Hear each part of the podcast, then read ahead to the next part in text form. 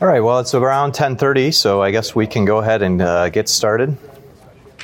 Uh, this session, just to make sure you're in the in the right place, old Earth, old Earth origin models and the abolition of the Imago Dei.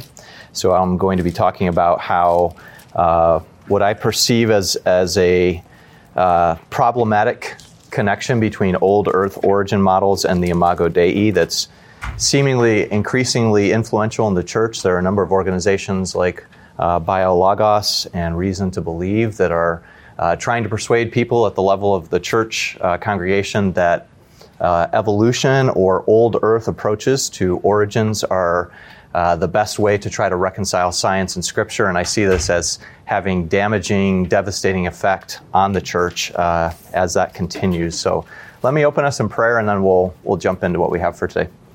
Father, we're thankful for your kindness and your grace. Help us in this hour uh, just to be good stewards and students of your word. I pray that you would uh, just encourage the men who are here as they uh, think through the, the primacy of creation and how that impacts our walk with you, that this would be an encouraging time, that your glory would be evident uh, as we look at the text of your word. And I pray that you just give us uh, gl- greater clarity and boldness as we seek to preach and teach the truth with conviction. I pray that Christ would be honored and that you'd be glorified, we pray in Jesus' name. Amen.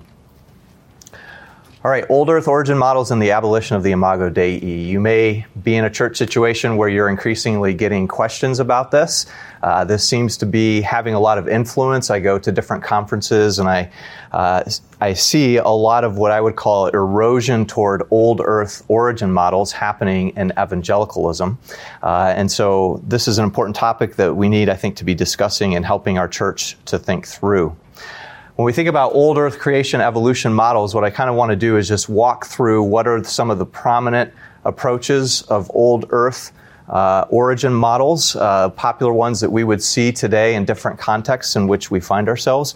Uh, then I'm going to talk about what are some of the issues related to that. And along the way, I'm also going to be developing what I see as the biblical account for the uh, image of God, meaning what does Scripture teach?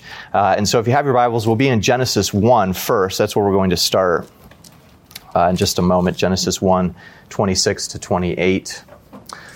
When I think about old earth models, uh, I think perhaps a helpful way of understanding what we see is to recognize that there are essentially two different approaches. So if, if you're going to kind of set aside Genesis 1 and 2 and interpret it uh, to mean that uh, creation isn't as straightforwardly presented in Genesis 1 and 2, you really have two options. One option is to take the days of the creation week as figurative. So, in other words, to invest them with a greater period of time than a solar 24 hour day. That's one approach.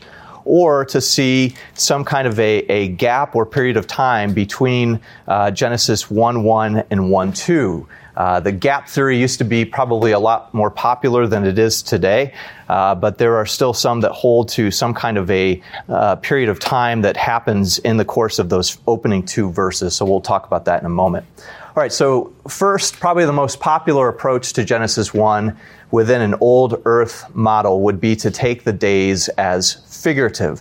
And there are essentially four different possibilities within this. Uh, I could you know, teach a whole class just on these different interpretations, so I'm giving a really quick overview of what these are. One that is popular in Presbyterian circles uh, and seems to have a, a, fair amount of influence in the academy would be called the framework hypothesis view. If you uh, are interested in knowing more about that, Dr. McCabe, uh, my esteemed predecessor here, wrote a two part uh, series of articles on the framework hypothesis in our journal, and he deals in depth with what that is.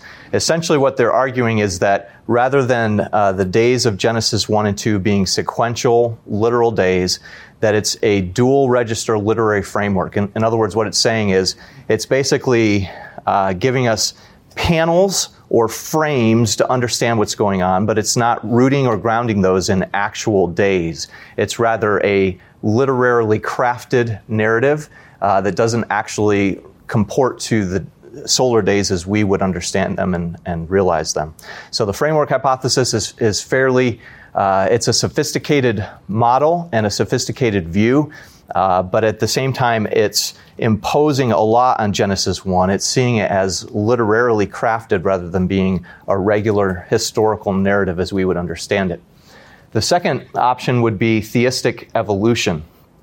Now, this is sort of interesting because, on the one hand, BioLogos is uh, an organization begun by Francis Collins. You may know that name because of COVID issues over the past couple of years. Uh, he works at the National Institute of Health. Uh, but BioLogos as an organization, I would say, is making inroads in teaching theistic evolution and trying to get uh, everyday Christians to buy into it and to accept it. At the same time, they're getting a lot of pushback by certain segments of the academy. The uh, name Wayne Grudem, for instance, he's written over the past five years or so two different books or edited volumes that are specifically against theistic evolution. Uh, one of which is a very hefty volume, has a number of essays in it, and for the most part, they're helpful. The problem is Wayne Grudem and others won't go all the way and actually embrace publicly young earth creationism. He sort of straddles the middle of the road, so he, he's against theistic evolution, but he won't really commit himself uh, to young earth creationism openly and publicly. All right, another option would be day age or day plus age model. So basically, these would say that the days of creation are geological ages. So when uh, in the late 19th century, after Darwin's uh, theory of evolution came out, this was sort of a popular way of interpreting Genesis 1 and 2. Uh, even some of the professors at Princeton Seminary uh, took this model, basically the idea that each day corresponded to a geological age. And this is grounded in uniformitarianism, meaning everything that we observe now has always been that way, and therefore uh, we can extrapolate from changes that we see over time in the present back to the distant future, and we can incorporate billions and billions of years, millions of years of geological change. So these would be day age or day plus age. The difference in the second one there is that uh, you, they take one day as an actual creative day, but then they add geological ages in between those days. And then the fourth would be progressive creationism. So progressive creationism basically says God uses the normal means, what they would consider evolutionary means of, of life coming to be, and then periodically he intervenes to supplement the process. So he intervenes to create something that wouldn't have otherwise been, uh, and so he's intermittently uh, getting involved in the creation. Uh, and this tries to deal with one of the big problems uh, in evolutionary theory. Uh, Stephen Meyer, who teaches uh, at Whitworth University in Spokane, Washington. He argues that one of the big problems for Darwin's theory is the so called Cambrian explosion, where you have all of these new species that suddenly come into the fossil record. And he would argue, uh, Stephen Meyer, that genetics and things like the Cambrian explosion prove that Darwin's theory can't actually have been the way uh, that, that life came to be on planet Earth. So they're trying to sort of straddle uh, both evolutionary processes with also allowing God to create at, at different moments uh, species that wouldn't have otherwise existed. All right, the second would be creation interval models. So these see a period of time in the opening verses of Genesis. So let me just read these. I, I uh, had you open to Genesis 1 26 and 28, but if you look at the beginning of the chapter, it says, I'm reading from the ESV, in the beginning, God created the heavens and the earth. The earth was without form and void, and darkness was over the face of the deep, and the Spirit of God was hovering over the face of the waters. What creation interval models would essentially say is uh, in verse 2, the earth becomes formless and void. That's to say that there's either an act of judgment or some period of time in which the original perfect universe uh, reaches a state of chaos or judgment. So the gap theory, this was uh, expounded all the way back in the old Scofield Reference Bible. Uh, they would say Genesis 1 2 depicts a long period of chaos which occurred after God created an originally perfect universe. Now, one of the reasons this has fallen uh, out of favor is that from a syntactical standpoint or from a linguistic standpoint, uh, verse 2 cannot actually mean what the gap theory suggests. So it's a little bit of a technical discussion, but in the Hebrew narrative, 1 2 is an offline clause, which means it's not advancing the narrative in the next step. It's giving supplemental or background information. So it's not saying God created and then the earth became formless and void because that doesn't really follow from how Hebrew narrative works. This is rather saying this is what the, the state of creation was when God initially created the heavens and the earth. So 1 1 I take to be his first act. Uh, but another interpretation, the final one, is pre creation chaos theory, which says 1 1 is a summary. Now, this is becoming more popular in academic circles. Basically, the argument here is 1 1 just is a heading that describes all of chapters 1 and 2, if you will. Uh, rather than seeing it as God's first act. And therefore, they, they sort of say, in the beginning, God created the heavens and the earth, but this is sort of just uh, a statement that isn't the origin of everything, but it's just a heading or a summary. And then they would see 1 3 to 2 3 uh, etc., as describing what happens after after some kind of chaos. So they would say 1 1 is a heading, 1 2 describes the earth in its initial state. There was some kind of chaos or judgment, and that's when God began to create. And so, uh, beginning in verse 3 is when we have actual creation starting to be. All right, so to zoom out just for a moment. So, the two basic approaches to trying to align creation and, and evolution or old earth models within different biblical interpretations are either to take the days as figurative or to see some kind of long period of time crammed in the opening verses of Genesis. So these are the two ways typically interpreters will get there. Um, if th- there's a lot of reasons for taking the days in Genesis 1 and 2 as literal. Uh, we did a podcast, I, I, did a podcast with Dr. Uh, Professor Edwards a few uh, months ago where we talked about the days of Genesis, and you know I'm not necessarily getting into that, but there are a lot of good reasons for seeing the days as actual literal days. But old Earth origin models will typically take one of these two approaches.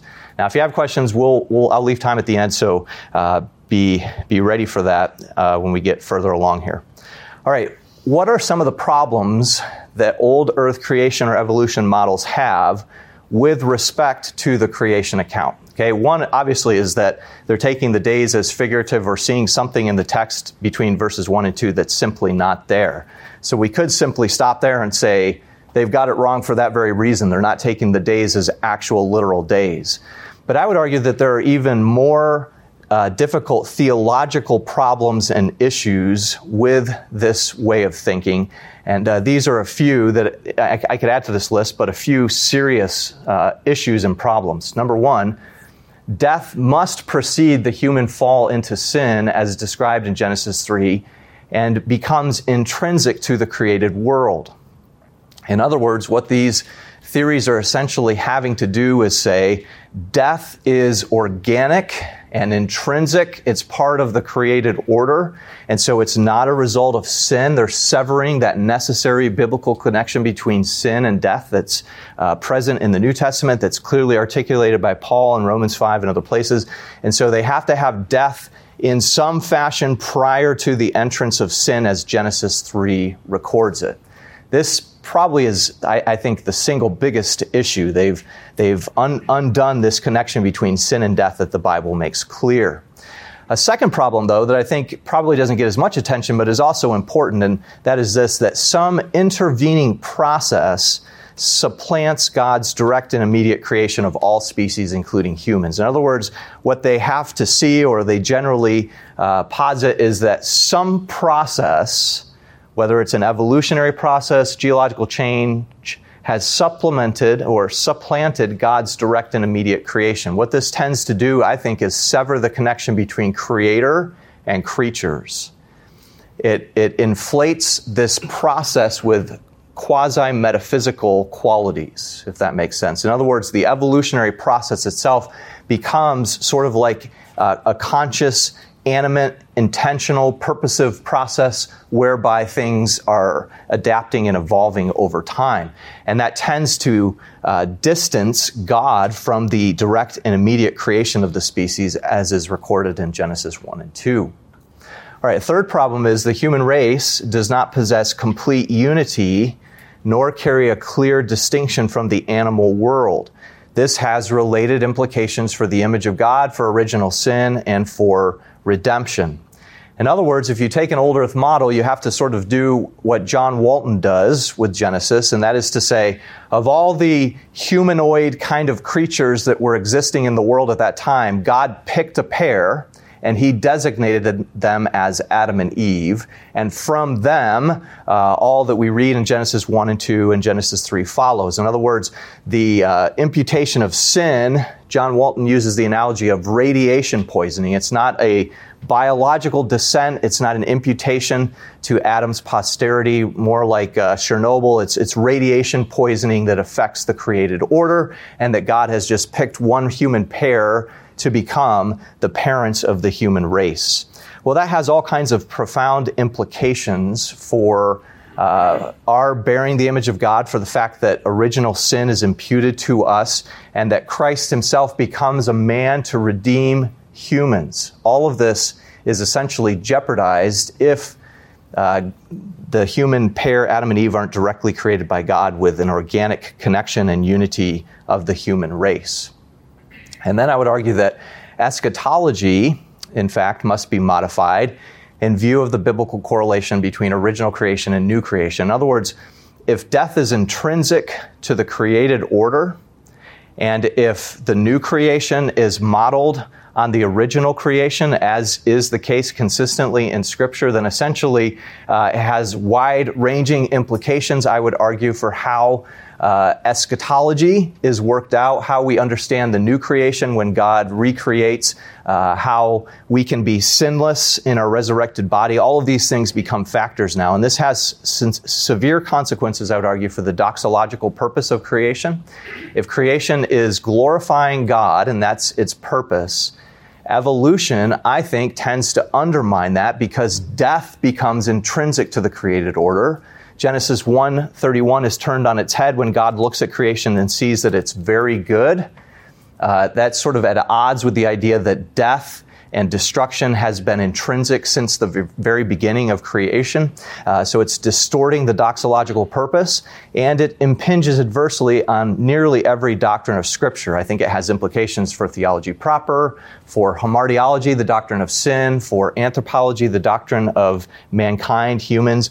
Uh, these are adversely affected if we see uh, Genesis 1 and 2 under the old earth model. I used to have a colleague that says it's sort of like a rocket ship. If you get the trajectory just a bit wrong at the beginning, by the end, you've gone very wide of the mark. And so Genesis 1 and 2 is a foundation for us, especially when we think about image, things related to the image of God. All right, so having said that, I want to kind of talk through what are some of the issues related to the image of God as we think about the image of God, what do we understand about it? I'm going to present a case for what I see as sort of a complex uh, related to the image of God that incorporates different features that have historically been stressed or emphasized in the image. All right, so let me try to explain this. So, when you think about the Imago Dei throughout church history, there have mainly been three interpretations as to what it is.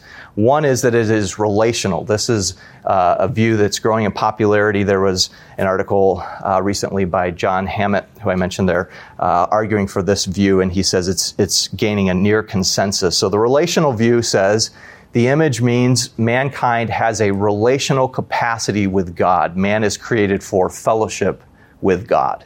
Now, on the face of it, we wouldn't disagree necessarily with that. We understand that we are relational beings, right? The COVID isolation was very adverse to people across the board uh, because we are intended to be relational beings. But is that the same as saying that this is essentially what the image is, or does it incorporate more than just the relational aspect? So, this is one view, it's gaining in popularity. A second view, now, I would say most uh, biblical scholars who are Old Testament scholars and work a lot in the text of Genesis 1 have tended to gravitate toward this view. This is the representative or functional view. And what this view says is that mankind has a functional role as God's vice regent, and that this pertains to what man does.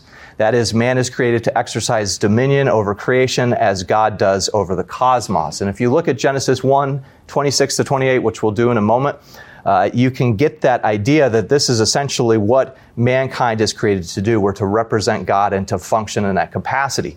One of the issues, though, one of the questions that's raised often is what about someone who is incapacitated in some way from fulfilling a functional role in terms of representing God? In other words, does that uh, obliterate the image? Would we say someone who can't uh, function in a what we might consider, uh, according to normal human ways, lesser a lesser image bearer than someone who can function. So the functional has some issues, I think, with uh, correlating everything related to it.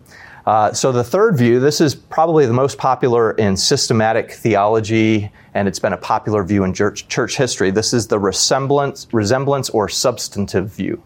What this says is that the image entails mankind's essence or being and pertains to what man is. So this relates to, if we could use the word ontology, this is man's essence, his being. Man is created to be a self conscious, free, moral, spiritual, rational being as God is. So these have been the three main lines.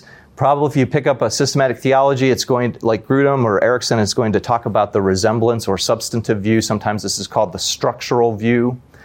And so these are the main lines of discussion. Advocates of the representational or functional view, such as uh, J. Richard Middleton and Marc Cortez, uh, as well as the relational view, John Hammett, have claimed scholarly consensus. So if you read Middleton, he'll say everybody, uh, nearly everyone is, is taking the representative view. If you read Hammett, he'll say nearly everyone is taking the relational view, and so they're tending to see those as gaining consensus, and yet the substantive view has had the most support among systematic theologians and probably in church history. So as you think about this, you may in your mind think, I sort of already gravitate toward one view or the other of these three. What I'm going to suggest is they actually each have uh, things that are true about the image and that can be rooted in the text. And so I'm going to argue for a complex uh, of these three views. All right, now when we think about the image of God, what's interesting, I think, on, on, one hand, is the fact that although this is such a vital, important topic, there are relatively few passages that actually talk about the image. So when we think about the image of God, there are only a handful of uh, texts that actually specifically mention it. Uh, 1 Corinthians 11 7, I included, but it, I'm not including that as part of the discussion because that seems uh, to be perhaps related to gender roles in the church. And so I'm, I'm, focusing more on the Genesis text and then James 3 9. So if you have your Bibles, let's look at Genesis 1. I want to uh, focus here on verses 26 to 28 and then read these other texts in Genesis, and then we'll talk about what I think is going on here. All right, so beginning in verse 26, God said, Let us make man in our image, after our likeness and let them have dominion over the fish of the sea, and over the birds of the heavens, and over the livestock, and over all the earth, and over every creeping thing that creeps on the earth. So God created man in his own image. In the image of God, he created him. Male and female, he created them. And God blessed them, and God said to them, Be fruitful and multiply and fill the earth and subdue it, and have dominion over the fish of the sea, and over the birds of the heavens, and over every living thing that moves on the earth. This is really the ground zero for Imago Dei discussions. This is the clear text where God is first saying, Let us make man in our image. And there are all kinds of uh, things we could discuss here about this text, but we want to focus specifically on God's intentional purpose for mankind. So he's saying, Let us make man in our image after our likeness the words image here and likeness are in parallel, and so uh, they seem to both pertain to what God is creating in mankind. And then, in immediate context, of course, uh, there is a function or a representation that is to take place. They are to have dominion over the animal world. Uh, and then in verse 28, they are to be fruitful, multiply, fill the earth, subdue it, and have dominion. That's the Hebrew word radah, which means to rule. So they're to rule over creation in some sense.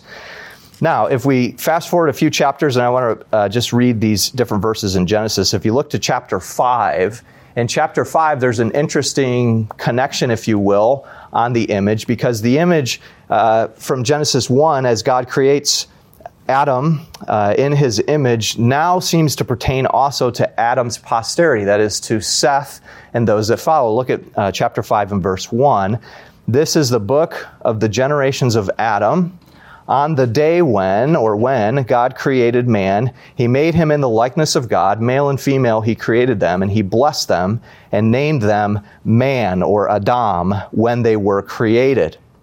Verse 3 When Adam lived, had lived 130 years, he fathered a son in his own likeness, after his image, and named him Seth. And so, uh, this is a reference back to chapter 1, but also now uh, puts it in the context of Adam is having his own son who is in his likeness and in his image. So this seems to connect the image also to uh, biological descent from parents to children. And then one other text in uh, Genesis uh, that talks about this is in chapter 9. If you look at Genesis 9 6, this is after the flood. I'll begin in verse 5. Actually, uh, God is speaking here to Noah.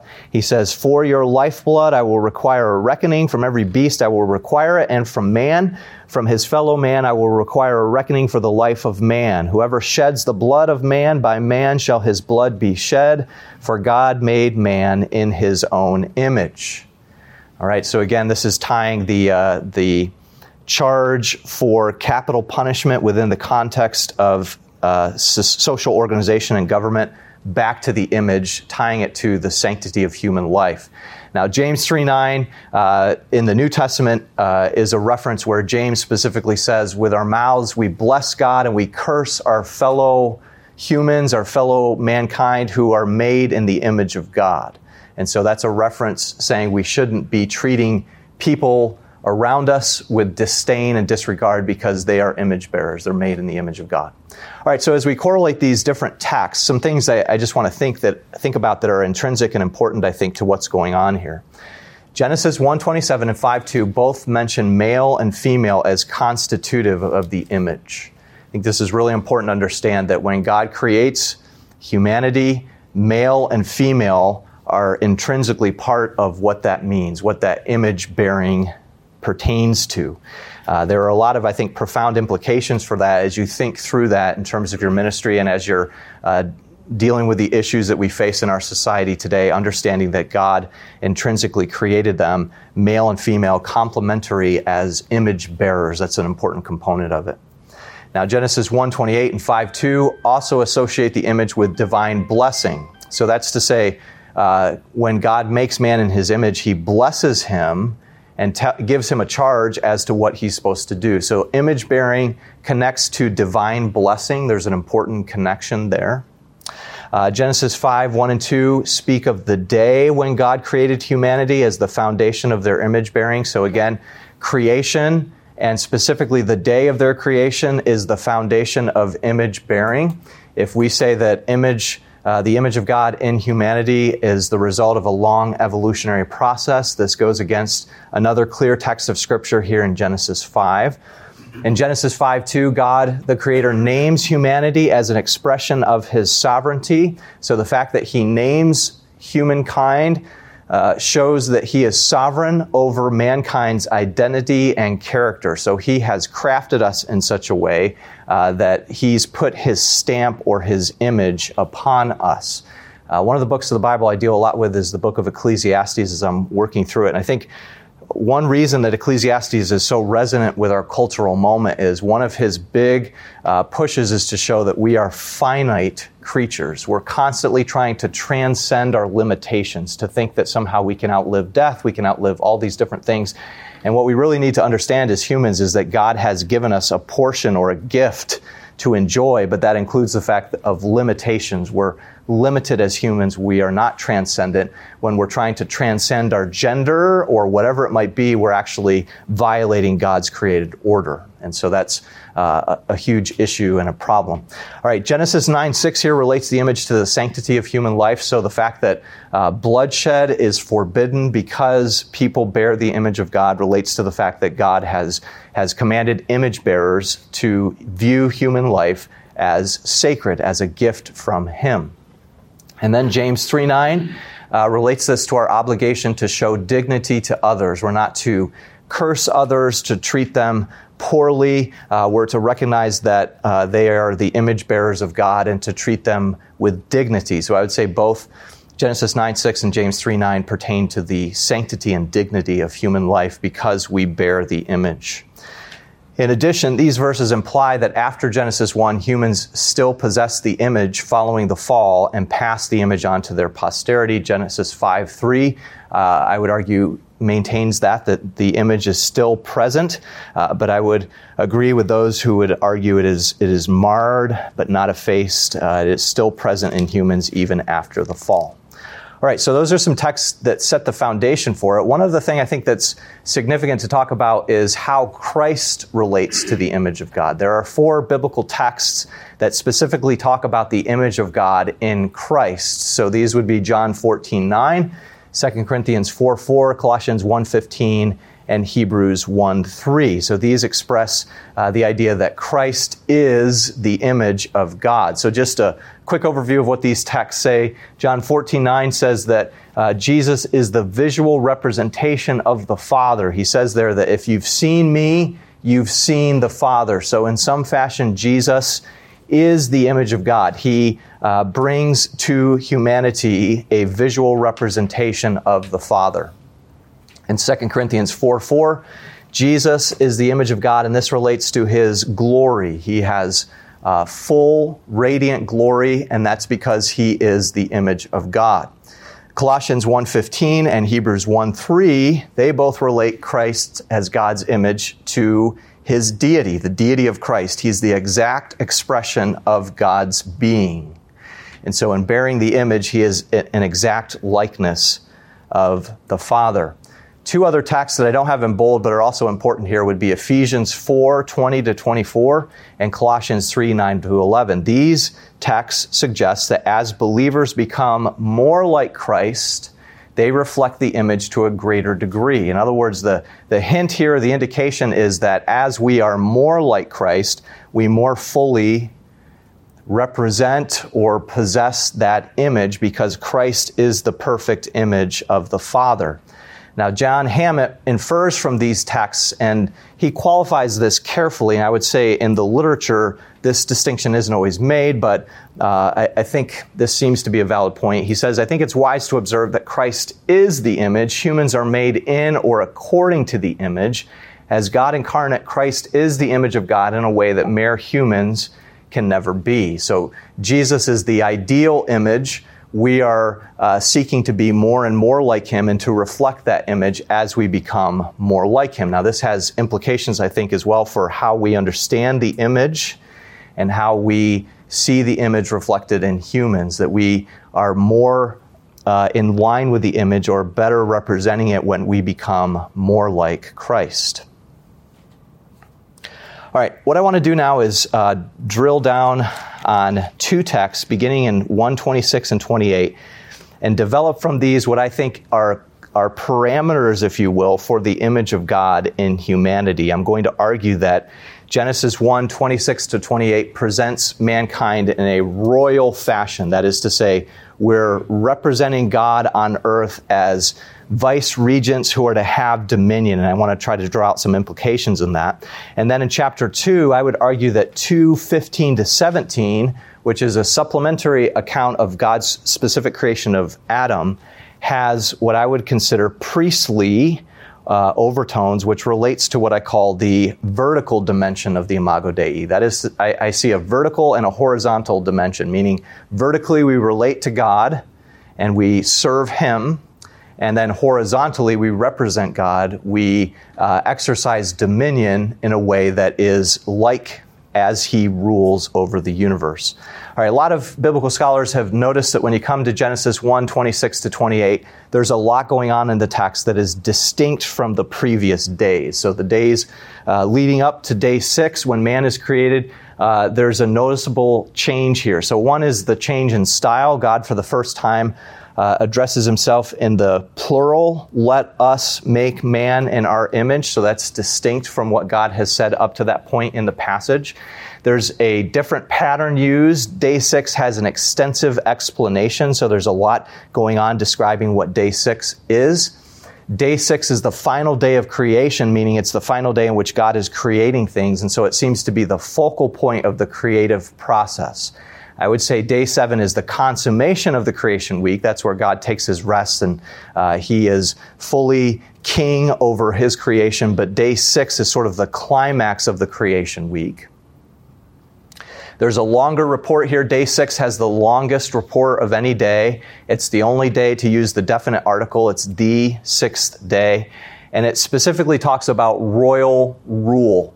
That is to say, the words rule and subdue are unique to mankind. No other created entities are told to rule and subdue. Now, the be fruitful, multiply, fill the earth language is used of the birds and the fish, uh, but it's but not ruling and subduing. Those are unique to humans. You could look at this in different ways. For one, another thing is day six has about a, a double uh, pattern from the other days. So the other days have an announcement, command, description, evaluation, blessing, and then a temporal framework, evening and morning. Day six uh, amplifies that to a great extent. So it has 12 different features that mark day six as unique and different. Another way of thinking about this would be the number of days used to describe day six vis-a-vis the, the other days of creation. So something unique is going on here. This, of course, revolves around the fact that uh, God is creating mankind in his image. All right, now, some scholars have pointed to, uh, particularly the ones that prefer the representational view, have focused on the fact that there are a lot of ancient Near Eastern accounts of creation or other things that relate to the image of God and they would argue, many biblical scholars, J. Richard Middleton, Peter Gentry, others, that these provide a model for us of what image and likeness mean. I'm just alluding to these to show you what's out there because if you do much reading, you'll probably come across uh, different uh, arguments like this. One is there's an Aramaic inscription uh, from the 10th to 9th centuries BC that uses these terms image and likeness. And so what the representative view essentially argues is the king conquered this territory and he set up his statue at one of the major crossroads and he wrote an inscription on this uh, statue. And essentially, what the statue was doing or functioning as, it was to be a representative of the king, both in his relation to God and in his relation to the surrounding people. In other words, as the people passed by the statue, they were to remember that that king was ruling over this realm, over these people, and the statue was also to continually offer prayers on behalf of the king. And so you see the inscription here. It's the image which he has set up before Hadad. It's the likeness of the king uh, and of Ezran. So the image related to the fact that it, the statue was perpetually offering prayers of thanksgiving to Hadad for his blessing, and the term likeness was a warning that the king was in charge. He had authority over this realm. Now, I'm reluctant to uh, all the time necessarily take ancient Near Eastern materials and impose them on Genesis. I think there's a danger in doing that. But at the same time, this does provide sort of a cultural backdrop for how these uh, discussions and understandings likely would have been in the ancient world. And so I think it does help us a little bit to understand uh, how ancient people might have thought about uh, image and likeness language. Another example would be uh, an Egyptian inscription that also uses the term likeness and form. And this is from Egyptian Pharaoh Ramses II. He describes himself as the image of the gods, he has the form of the gods. Now, again, there's both, I think, good things, but also cautions that we have to take. One of the arguments that the representative view often makes is that these inscriptions prove that image and likeness language is royal in nature. That is to say, that it's intrinsically royal. When we talk about image and likeness, we're thinking about royal concepts. That may be the case, but I think we have to derive that from the text of Scripture, not necessarily just because ancient uh, Near Eastern contexts suggested that. All right, a couple of the things I just want to mention, then I'm going to try to explain what I see going on in Genesis 1 26 and 28. Some theologians have maintained a rigid distinction between image and likeness, but because of the parallelism, I think uh, I'm cautioned against doing that. In other words, uh, I, I, don't see a huge distinction between the word image and the word likeness in the text. They seem to be describing a similar phenomenon, if you will, uh, because they're parallel. Likewise, the prepositions in and according to, I don't think we should overly distinguish them. In other words, God says in 126, uh, he's going to make man in his image and according to or after our likeness. I would see these as sort of parallel concepts, so I don't think we should too finely parse what the difference would be between those two ideas. Now, Roland McCune, who taught here for many years at the seminary, was my uh, one of my systematic theologian uh, professors. He argued that we should not divorce man's physical body from image discussions. And I think this is often underemphasized in the literature about image issues, but he argues for three reasons why the physical body should be thought of or incorporated into our understanding of image. He says, uh, God proposes to make man in his image and then immediately fashions him as a physical being, which suggests the body should not be divorced from the image, that we are embodied image bearers. And so that's part of uh, what we should think about as uh, image bearers. Number two, mankind is a unity of body and spirit, so we shouldn't try to uh, divide man between body and spirit, but think more holistically about the image. So this would include the fact that we are embodied humans as image bearers. And then he points to Genesis 5, 1 and 3. Adam is made in the image of God, is correlated then to Seth, who's made in the image of Adam, which suggests that the body Adam receives from God and the body Seth receives from Adam should be incorporated into our understandings of the image. So they, uh, he would argue that the, the physicality should be understood as part of what it means to be the, in the image. Now, some, like Mormons, take that too far and, and they tend to uh, divorce it from the ontological qualities, if you will, but nonetheless, I think it should be part of the discussion. All right, so what I want to argue for is when we come to Genesis 1 and 2, these two texts, I think, focus on the image in ways that, uh, in the context of the ancient world and in the context of Scripture, would have explained image bearing in certain ways. So I would argue that there's a horizontal uh, dimension that emphasizes the representative functional properties, that is, mankind is self conscious, self determinate, creative, intelligent. All these factors are part of what it means to represent God as His created beings. One of the discussions on the image of God, one of the profound questions is often asked is how does bearing the image in humanity make them different from the animals, right? So we're created from the dust as the animals are, and yet we have a function over them that, that is of a higher order. And so one of the questions is what distinction do we draw in that sense? I think this emphasizes this vice regency or this kingly role uh, and that's in Genesis 1 26 to 28. And then I would argue that there's a vertical dimension, that is our relational or resemblance properties. This would be fellowship, personality, speaking, language, worship, and morality.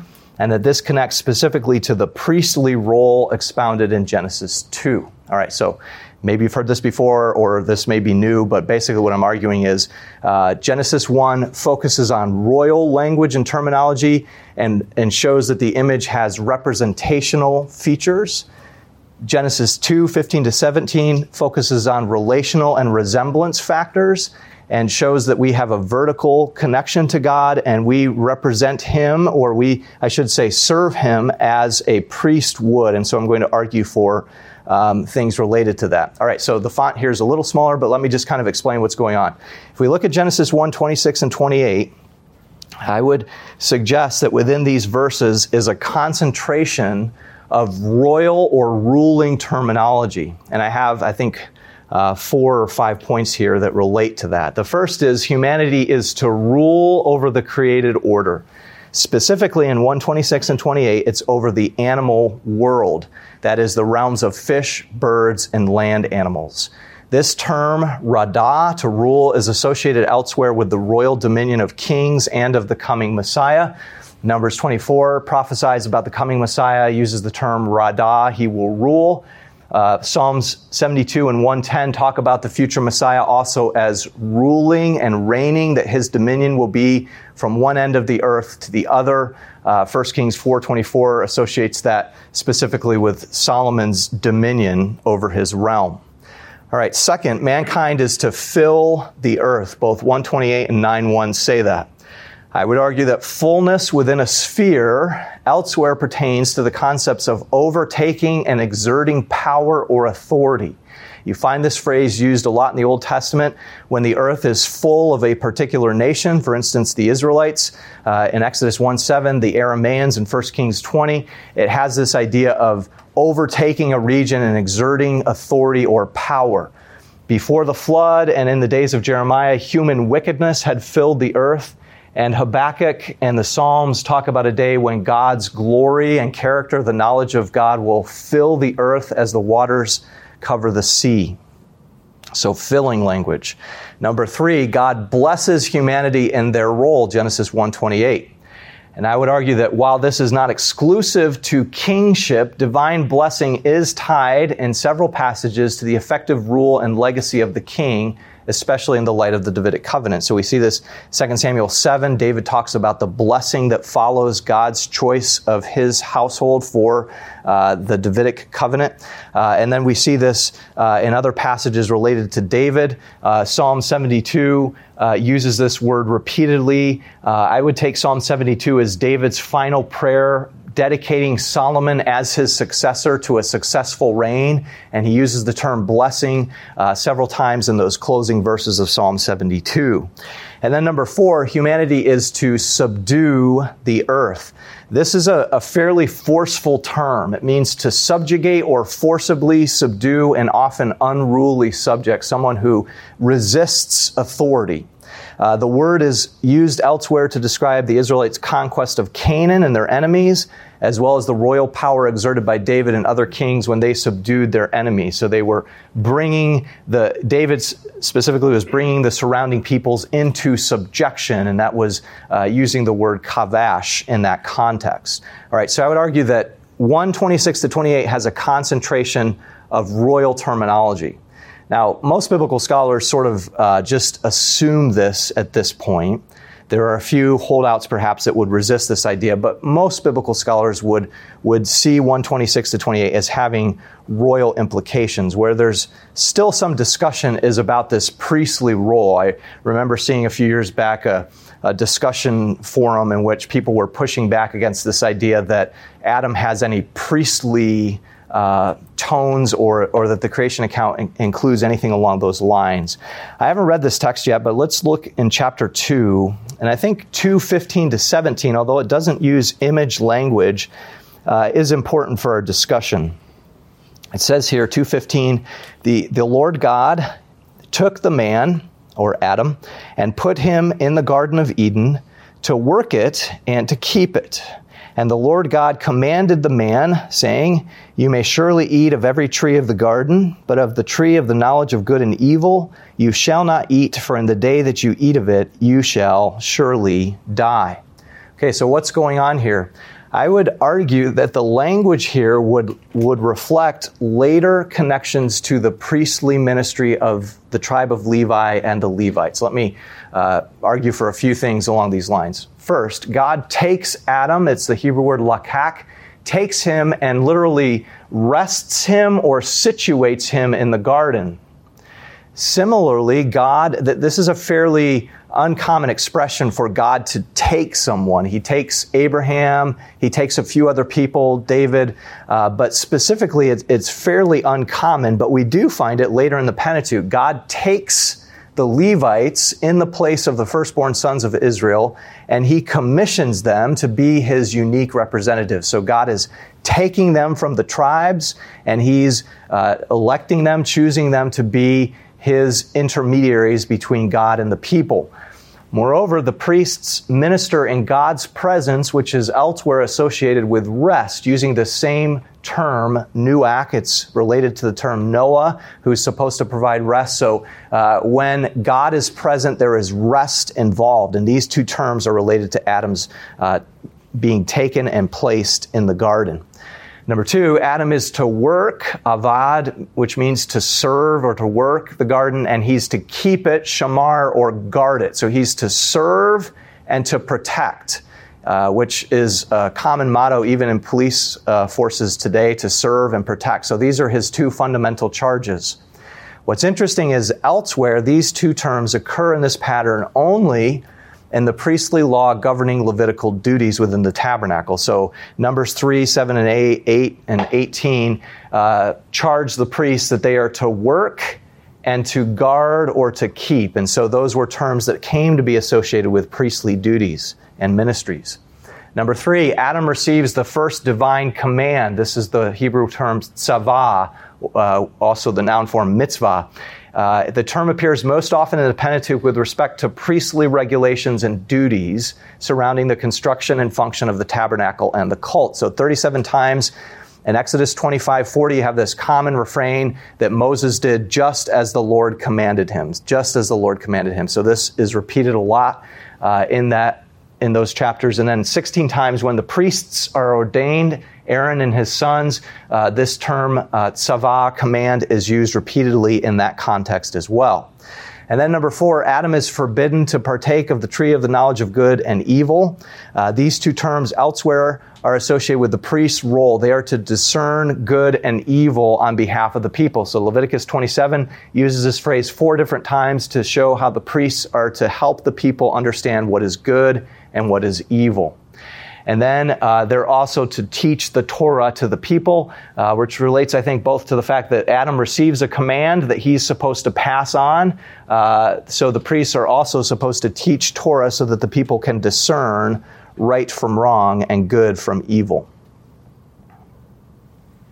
So we might say it this way mankind, humanity is created as the pinnacle of creation, a priest king that is related to God and also related to creation. He relates to God and to other humans and the rest of the created order. Uh, Her- Herman Bavinck said that you know we were created from the dust as the animals were, so that we could relate to them and yet still of a higher order rule over them. So we're, we're made of the same stuff, but we're to rule over the animal world. The image of God is, I think, best, best understood as a complex of relational, functional, and substantive capacities. That is to say, man is a personal being. He has intellect, will, affections. He's a spiritual being primed for fellowship and worship, and he's a moral being. He has conscience, self determination. Uh, and so all these factors, I think, would converge in the image, uh, and that the image is marred but not effaced by the fall. So it's still there, uh, but it's been tarnished because of the fall into sin. All right, so um, I developed this a little bit more, and because of uh, time, I'm not going to be able to get into all this. I wrote a journal article in 2020 in the Detroit Baptist Seminary Journal. It's entitled uh, Biblical Creation and Presuppositional Apologetics, and I get into a lot of the arguments here. Uh, so I'll just mention a, a few of these, and uh, I want to leave a few minutes for questions. I would argue that there are several profound theological issues with old earth models. One is that they fail to account for the diversity of life forms and their necessary connection to the Creator. So basically, what they have to argue is uh, all organisms descend from a single organism, which is hugely problematic for the diversity of life that we see today.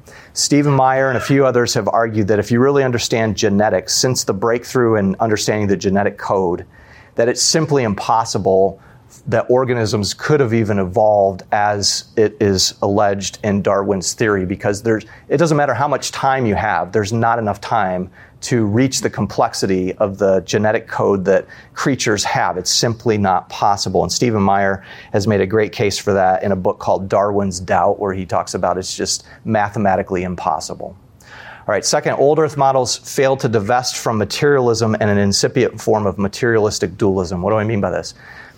Old Earth models essentially have to have life originating from the material order. And this is a huge problem, the so called mind body issue. How do you get a conscious, sentient being from material that is inanimate? It's, it's a huge issue. Uh, they try to skirt this through various uh, means, whether it's progressive creation or other things, but it's a huge problem. And so the image of God impinges directly upon this because we would argue that uh, we are uh, created both as spiritual beings and as material beings, and that's part of God's design as his image bearer. Uh, one of the big issues theologically is that it tends to nullify the unity of the human race. Uh, so it, it, tends to uh, sever humans from their necessary biological connection to one another. John Murray talks about this. He, he says something to the effect of whatever doctrine of imputation you come to, it has to be connected to the fact that we're biologically descended from the first pair of humans. That is to say, there's a necessary biological connection to our ancestor. There's a unity of the human race. If the human race is not unified, how is redemption for all people possible through the coming of Christ as a man? In other words, it sort of severs this necessary connection within the human race. And then it abolishes the creator creature distinction because it tends to assign what I would call unwarranted metaphysical properties to the evolutionary process. Uh, Richard Dawkins is infamous for this in my mind. He talks about uh, blind, pitiless chance. Uh, complete cosmic indifference. He talks, he uses these terms to talk about uh, DNA and genetics, and then he says, "And we dance to its music." So he's he's trying to have it both ways. That there's intentionality. To the fact that we dance to its music suggests that there's a design, right? Somebody's created a, a, a, uh, musical score to follow along with this blind, pitiless indifference. So it, it, it, really doesn't work. He's trying to connect, to have it both ways, to both see there to be uh, a process that brought us to be, but also to have metaphysical properties within that evolutionary process that embeds design and intention somehow into the process. So I would conclude uh, in saying this. The straightforward reading of Genesis 1 and 2, coupled with a young earth creationism, best accounts for how humanity represents God, the Creator King, as his representative, rightly relates to him as his image bearer living in fellowship with him, and resembles finitely his personhood and capacities for intellect, will, and emotion or affections. Old earth origin models severely undermine the clear authority of Scripture in this regard and diminish the direct connection between God the Creator and humans who bear his image. So I would argue that uh, unless we take Genesis 1 and 2 as it straightforwardly is presented to us, we're tending to undermine or diminish the necessary connection between us and God as image bearers.